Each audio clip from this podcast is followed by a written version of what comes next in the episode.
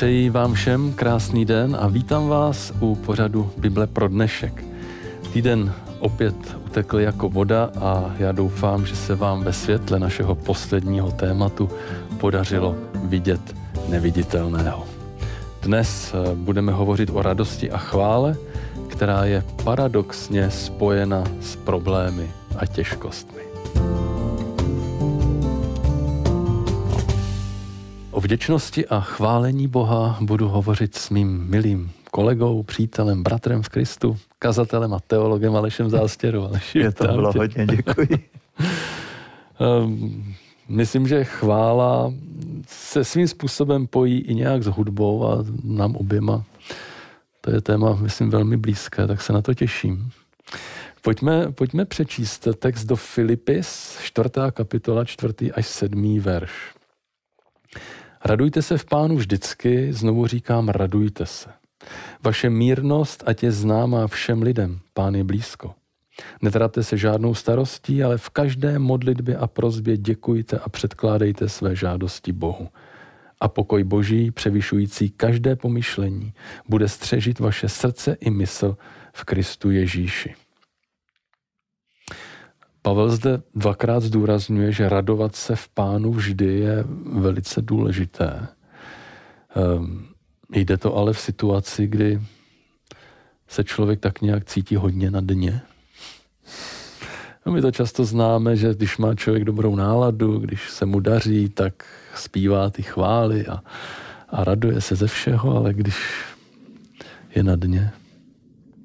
Nejde pokud se člověk nenaučil děkovat průběžně v životě, vždycky, pokud to není životní styl, mm-hmm. protože naplánovat děkování asi nejde, podle mě, protože to musí být něco přirozeného. A než se to stane přirozené, může to mít nějaký proces, že, že i když eh, se mi nechce děkovat, tak děkuji ti, pane Bože, za něco. Ale má se to stát přirozeností. Prostě plánovat si děkování velice zvláštní, kdyby takhle jsme měli žít běžně. Hmm. Ten text je taky zajímavý v tom, že opět pravím radujte se, eh, protože křesťan určitě není rozchechtaný, laciný haleluják, který pořád je na tom dobře. Určitě prožívá i určité pády. Eh, dokonce o Kristu je psáno, králická Bible to píše, že ve svém ve svých úzkostech vyslyšán byl, tam je napsáno, že prožíval nějaké úzkosti, nějaký strach, nějaké problémy. Když se díváme na jeho život na poslední týden, tak tohle to prožíval, mm-hmm. ale křesťan, i když to prožívá, tak má znovu, znovu se radovat, má se k tomu znovu vrátit. Takže určitě bychom neměli si dělat vyčítky, že, že pláčeme, že máme smutek, ne jako srdnatě, jak někteří lidé na pohřbu nesmím plakat a tak dále. Hmm. Ale eh, je pravda, že dneska je běžné kritizovat, posuzovat. Přiznám se, že se někdy taky nechám chytit, když lidé kritizují, posuzují situaci, politiku, cokoliv, že jakoby začnu s nimi, jim, hmm. s nimi zpívat to stejné. Ale díky za to, že si že mě pán Bůh dá, bych zavčas si uvědomil, nemůžeš takto pokračovat, takhle s ním souznít a naopak se snažit obrátit na něco pozitivnějšího, aby jenom neodešel s tím, že jo, ze zástěrou, to jsme si tam ponadávali na politiku a tak dále. Hmm. Takže to se musím přinutit samozřejmě v hmm. tuto chvíli. Ale věřím, že pán Bůh v pravý čas dokáže člověka vést jako k pozbuzování, vděčnosti hmm. a ke chvále. Hmm. Um v tom textu mm, Pavel píše, že máme předkladat své žádosti Bohu. Což je samozřejmě pravda, víme o tom, ale co když člověk to dělá a dlouho nevidí žádnou odpověď? Jo, nějak pán Bůh jak si mlčí. Já tady musím otevřít jeden verš Bible. Mně se velice líbí, nechci vyprávět podrobně zkušenosti s tímto textem, je jich více – ale tady napsáno, o nic nebuďte úzkostliví, ale ve všem oznamujte Bohu své žádosti v modlitbě a prozbě s děkováním. Mě zaujalo kdysi, když jsem to četl, že tam je s děkováním, že patří k těm prozbám i děkování. My víme, že na modlitbě má být prozba i děkování, hmm. ale, ale já jsem to zkusil tak, že a moje manželka a mnozí naši blízcí, když jsme jim to vyprávěli, jsme to objevili tak, že za věci, které ještě se nesplnily, tak už děkujeme předem, že pán Bůh to zařídí. Já nevím, byl jsem jako kazatel, neměl jsem auto, jsem se modlil za auto a děkoval jsem mu za to, že pán Bůh to zařídí. Zařídil. Ve svůj čas samozřejmě zařídil. A nebo jiný bratr ve sboru, který neměl zaměstnání. A ve chvíli, jak přestal je, nejenom děkovat, ale začal i pardon, prosit, ale začal i děkovat za to, že mu dá zaměstnání, tak myslím, že to bylo do týdne a měl zaměstnání. Tak je to zvláštní, ale děkovat za to, co ještě nenastalo. Ne diktovat Bohu, aby mě to dal tak, jak já si přeji, a děkovat za to, že přece On to ví a On to vyřeší. A Bůh je věrný a udělá to. Mm-hmm. Pavel píše, že když toto vlastně ti filipští křesťané budou dělat, tak jejich život naplní pokoj, který si ani nedovedou představit. Pokoj, který vlastně bude střežit jejich, tam napsáno srdce i mysl. Um, co to znamená? Co je to za pokoj? Já tady musím říci, že když to rozdělím, je pokoj vnější a vnitřní. Jako pro příklad, Hus umíral na hranici a měl vnitřní pokoj. Hmm. Jeroným Pražský ztratil vnitřní pokoj, když se zřekl Husa a získal vnější. A bylo to pro něj tak strašné, že pak znovu se postavil věrně k Pánu Bohu, získal ten vnitřní a ztratil ten vnější a dopadl stejně. A to jsou jen příklady z dějin, ale já si uvědomuji, že vnitřní a vnější pokoj naraz nemůže být. Hmm. Eh, to je moje pozorování, nevím, ať zváží posluchači naši, jestli někdy se stane, když máme vnitřní a vnější pokoj zároveň, že to, že to trvá a že to je stav trvalý. Já mám tu zkušenost, že vždycky jeden se začne vytrácet. Když se setkají oba, mm-hmm. protože tato, toto ideální bude až na nové zemi. Dáli pána budeme-li tam. Mm. A všem je nám asi jasné, že ten vnitřní je podstatnější, ten vnitřní pokoj, je to krásné mít ten, mít ten vnější, ten, i ten vnitřní, ale ten je určitě důležitější. A když Kristus říká, že dávám vám pokoj, tady nemůže dát svět, tak Bůh si přeje, abychom ho dostali takový pokoj. On nám ho dává a on bude střežit naše srdce, on nám bude dávat jistotu. Budeme cítit, že a vnímat, že Pán Bůh je s námi, že se nám nemůže nic stát a to, co se stane, tak je boží vůle jeho. Protože on říká, na světě soužení míti budete, ale doufejte, hmm. já jsem přemohl svět, já vám dám ten pokoj. A ten pokoj můžeme zažívat a věřím, že ho mnozí věřící zažívají. Hmm. V knize Skutky a poštolů je příběh, známý příběh o Pavlovi a Silasovi. Ehm, je to 16. kapitola, verše 24 až 31. Situace, kdy se dostali do vězení a tam se říká, On je podle toho rozkazu zavřel do nejbezpečnější cely a pro jistotu jim dal nohy do klády. Kolem půlnoci se Pavel a Silas modlili a zpěvem oslavovali Boha. Ostatní vězňové je poslouchali. Tu náhle nastalo veliké zemětřesení a celé vězení se otřáslo až do základu. Rázem se otevřely všechny dveře a všem vězňům spadla pouta. Když se žalářník probudil a uviděl, že jsou všechny dveře vězení otevřené, vytasil meč a chtěl se zabít, protože myslel, že mu vězňové uprchli. Ale Pavel hlasitě vykřikl, nedělej to, jsme tu všichni. Tu žalářník rozkázal, aby mu přinesli světlo. Vběhl dovnitř a pln strachu padl před Pavlem a Silasem na kolena. Pak je vyvedl ven a řekl, bohové a páni, co mám dělat, abych byl zachráněn? Oni mu řekli, věř v Pána Ježíše a budeš spasen ty i všichni, kdo jsou v tvém domě. Eh, proč si Aleši myslí, že Pavel se Silasem eh, v tom vězení o půlnoci jednoduše nespali, ale měli potřebu modlit se a zpívat? Přemýšlím, jestli to je těžká otázka nebo hrozně jednoduchá. Protože jestli měli být pobyčování a měli rozedraná záda a teď při každém pohybu bolest a, a hmm. krev z nich tekla a byla tam zima ještě a nohy v hmm. kládě, tak se dovedu představit, že třeba vyčerpání člověk omdlí, ztratí vědomí, ale že by v klidu spal asi těžko. Hmm. Pak si uvědomuji, že zvláště Pavel, on byl cholerik, to poznáváme. A cholerici jsou typy lidí, kteří prostě, když je těžkost nějaká, tak se do toho ještě více opřou a on se nevzdává. A co může dělat, když je svázaný? Co jim nedali, tak je roubík.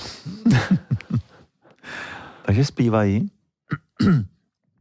a při tom zpěvu, to je úžasná věc, já když si to uvědomím, eh, když budu hovořit teď ne o Pavlovi, ale když my jsme v těžkostech a otevřeme si Bibli, možná každý z nás zná, že řádky přeskakují před očima, nejsme schopni se soustředit, je to velice těžké, hmm. ale když budeme zpívat duchovní písně, tak se úplně jinak nasměr, nasměrujeme Pánu Bohu, získáme klid, pokoj.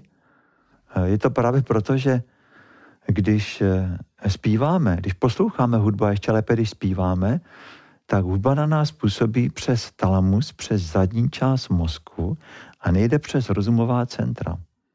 Ona vytváří určitou atmosféru, určité emoce. Je to zajímavé, že jsou výzkumy na to, že dítě, který poslouchá písničku, který, teda dítě bříšku matčině, mm-hmm.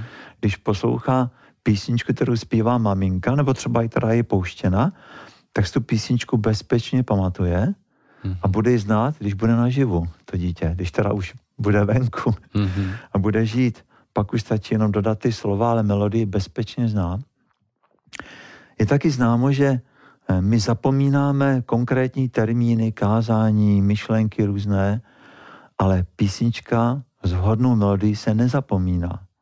Hmm. A po celý životy budeme mít v hlavě. A pokud nás učili něco v dětství, to může být i rytmická říkánka, hmm. tak mm, ve chvílích těžkých, když ji budeme zpívat nebo si to říkat, tak v tu chvíli si mnohem lépe zapamatujeme. Já před očima teď vidím třeba i, jak židé před zínářku, jak se pohybují pravidelně mm-hmm. do rytmu toho hebrejského textu a zvláště žalmy jsou velice rytmické. Možná český člověk si eh, taky pokyvuje, nebo klepe nohou, nebo něco takového, pohybuje se do toho rytmu.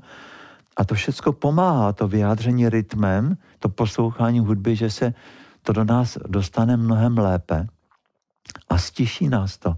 Takže to má úžasnou moc. A oni hmm. museli získat novou naději, novou sílu, být občerstvení tím, že zpívali. Mm-hmm. V tom Pavlovi a Silasovi jednání nebyl hm, žádný kalkul, že oni to mhm. nedělali, mm-hmm. že by si řekli, tak teď se budeme modlit a zpívat a pán Bůh nás odtaď dostane ven. Oni netušili, co se vůbec bude dít. Chvála, na tom se určitě shodneme, není prostředek, jak donutit pána Boha, aby udělal něco, co chci. V čem je tedy, ty už jsi na to trošku i předtím odpověděl, ale v čem je tedy chvála tak důležitá pro život člověka? Může vůbec křesťan bez chvály žít? Jo? Já samozřejmě znám některé křesťany, pro které třeba hudba je něco, co k životu vůbec nepotřebují. Jo, prostě, když se zpívali chvály nebo něco, tak u toho nemusel být. Mhm. Když se pak otevírala Bible, studovala se Bible, tak to zas to jako mhm. třeba hltal. Ale jak, jak, jak je ta chvála důležitá pro život? Já nevím, jestli se dá žít bez hudby, to nevím. Protože i ti, kteří říkají, já to nemusím a nechodí na něco, tak já nevím, obdělává zahrádku a píská si třeba. Nesmyslné melodie kolikrát zjišťuji. Já to, já to kolikrát poslouchám, vždycky si říkám, dojdeš někdy dál, budeš zpívat něco dál, ale to pořád dokola. Ale se to vyjádřit nějakým takovým způsobem. A nebo prostě lidé, kteří říkají, že nepotřebují to tak, tak stejně jako poslouchají nějakou, nějaké písničky, nějakou hudbu, něco si pustí, a nebo při nejmenším, když to slyší, tak to nezáslo. Působí to na ně. Takže nedokážu, nedokážu se představit člověka bez hudby, ale uh, je jisté, že já bych to nechtěl zúžit samozřejmě jenom na chválení písní, protože já můžu chválit Boha tím taky, že vyprávím, jak pán Bůh je dobrý. Normálně slovy to mm-hmm. vyprávím. Ale je fakt, že kdybychom studovali ten termín ještě přesně, tak opravdu v těch chvalách je, je mm, právě o hudbě a o písni. Mm. A když si měli napomínat písničkami duchovními, tak je to i narážka na žálmy, které si měli číst a zpívat, to byly písně vlastně.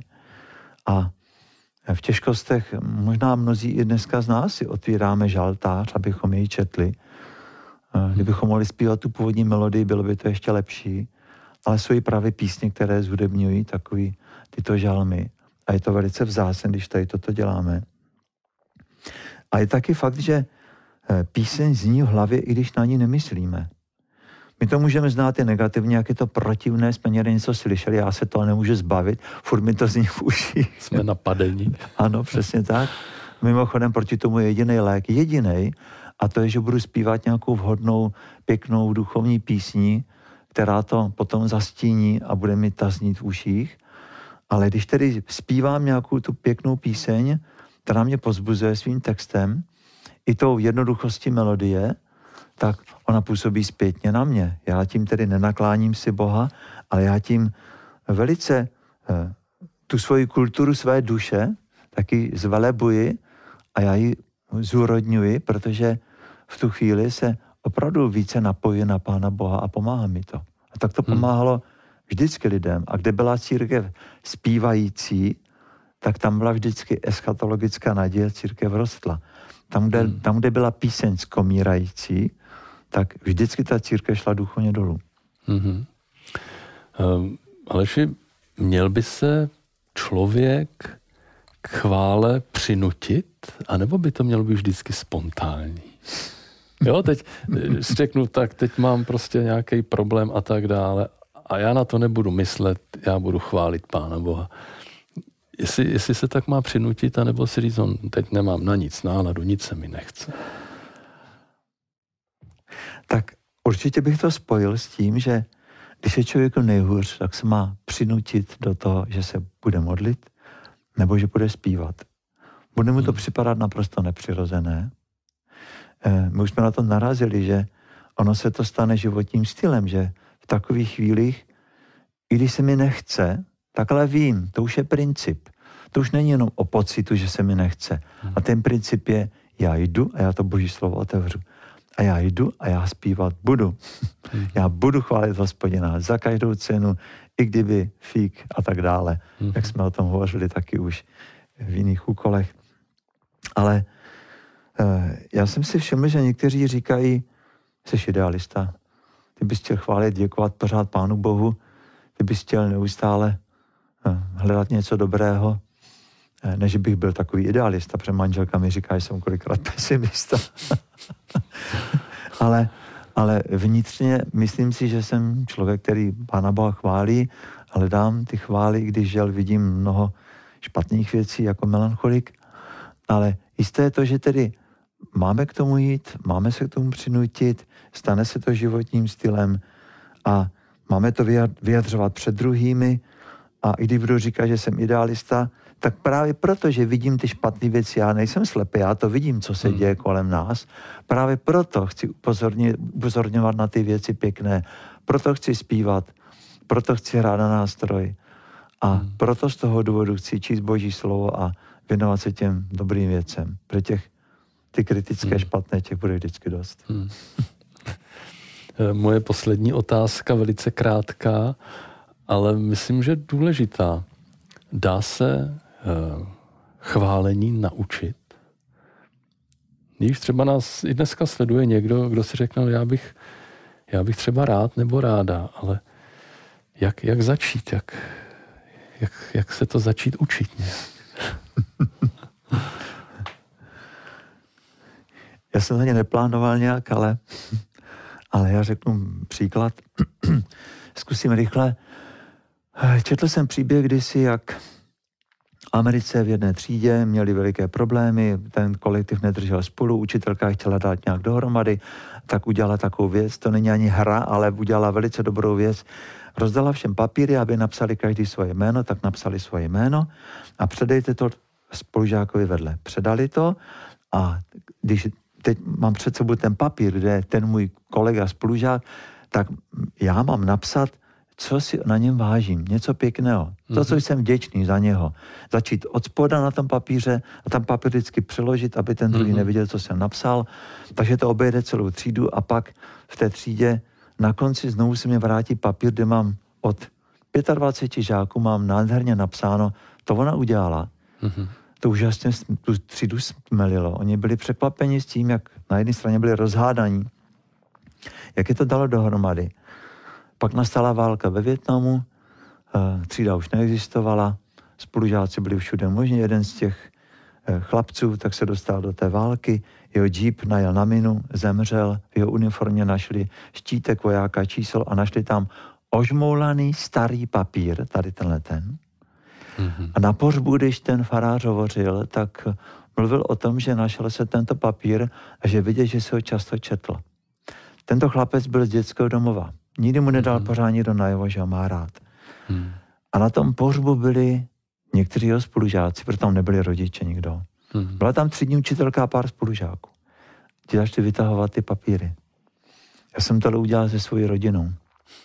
Já jsem tohle udělal na, na akcích Sons Single. Mm. Já jsem to udělal kolikrát s malými skupinami lidí ve sboru. Mm. A je to úžasné, co to přináší. Můžeme se naučit Boha chválit a děkovat.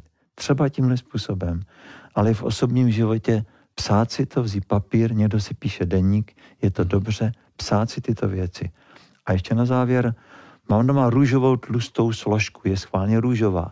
Do ní si dávám všechny pochvaly a děkování, co mě lidi napsali. Ať je to dopis, ať je to cokoliv. Někdy sms jsem přepsal.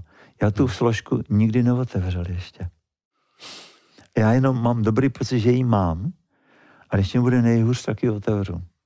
Hmm. I to je cesta. Hmm. Děkuji ti. Krásná tečka. A budu se Aleši těšit za týden. Děkuji. Ráda se stalo.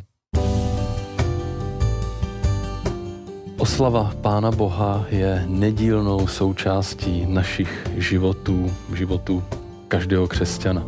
Spívat chvály, učit se písně z paměti a nejen to, to je něco, co nám může pomoci právě ve chvílích, kdy okolnosti budou stát proti nám. Využívejme čas, který dnes ještě máme. Příští setkání se zaměříme na pokoru a tichost uprostřed problému. Dvě otázky na úplný konec. Prožili jste někdy podobnou situaci jako Pavel se Silasem ve vězení, že jste uprostřed trápení oslavovali Boha? Jaký to na vás mělo vliv? Druhá, kolik chval umíte z paměti? Kterou píseň byste se mohli naučit na spaměť tento týden? Zkusme tento týden, třeba každý z nás, vzít si nějakou píseň, kterou známe, ale bez textu ve zpěvníku ji vlastně z paměti nedáme. Zkusme se ji tento týden naučit. Je to možná jeden z malých krůčků, který nám může pomoci právě třeba ve chvíli, kdy nebudeme mít po ruce žádný zpěvník ani Bibli a nebude nám zrovna dobře, budeme moc zpívat. Jsem moc rádi, že i dnes jste s námi byli. Napište nám mailová adresa Bible pro dnešek zavináč Hope TV je tu pro vás. Rádi vám odpovíme. Mějte se hezky. Pán Bůh vás provázej. Naschranou.